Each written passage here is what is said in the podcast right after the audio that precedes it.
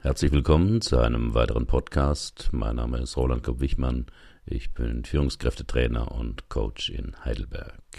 Das Thema heute, warum ich eine längere Blockpause mache und mich mehr um passives Einkommen kümmere. Meinen Blog betreibe ich seit Juli 2005, also bald neun Jahre. Neben meiner Arbeit als Trainer und Therapeut schrieb ich in den letzten Jahren jede Woche einen langen Artikel. Daneben Podcasts, Videos, E-Mail-Kurse, E-Books. Das letzte Jahr war für mich aufgrund von zwei Pflegefällen in der Familie sehr anstrengend. Ich spüre, dass ich nicht mehr so weiter powern kann und meine Kräfte bündeln will. Im November 2013 wurde ich 65 Jahre und das Bundesamt für Renten forderte mich auf, meinen Rentenantrag zu stellen. Das tat ich und laut Bescheid von letzter Woche überweist mir der Staat fortan 119 Euro im Monat. Das überrascht mich nicht, da ich nur die Mindestanwartschaft von fünf Jahren Beiträge gezahlt habe, danach Abitur auf dem zweiten Bildungsweg und Studium, und ab dann war ich auch bis heute selbstständig. Das heißt aber auch, dass ich mich mehr um passives Einkommen kümmern will. Als Trainer und Therapeut verkaufe ich ja vor allem meine Zeit. Heißt konkret, wenn eine Stunde oder ein Seminar ausfällt, verdiene ich nichts. Aktives Einkommen bedeutet also, ich muss physisch und psychisch anwesend sein, sonst keine Kohle. Passives Einkommen dagegen bedeutet, man erbringt einmal eine kleine oder größere Leistung und tut dann nichts mehr in der Sache, verdient aber weiter, eben passiv.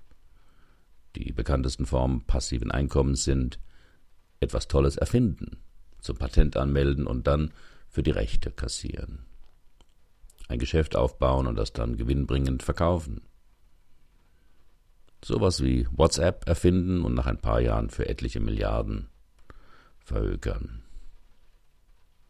Eine Bank überfallen oder für eine Entführung viel Geld kassieren und dann dicht halten, wo die Beute versteckt ist. Jemanden, der sehr alt, aber vor allem auch sehr reich ist, heiraten und den dann beerben. Der Nachteil dieser Strategien ist, man weiß nie, ob es wirklich klappt. Wird die Idee, das Geschäft, die App wirklich ein Knüller und findet sich ein vermögender Käufer?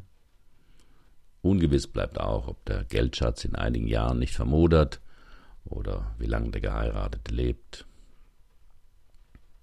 Alles zu ungewiss. Deshalb will ich verstärkt das machen, was die letzten Jahre schon gut funktionierte. E-Mail-Kurse und E-Books schreiben. Gerade ist ein neues erschienen mit dem Titel Wer fest im Sattel sitzt, sollte nachsehen, ob das Pferd noch da ist.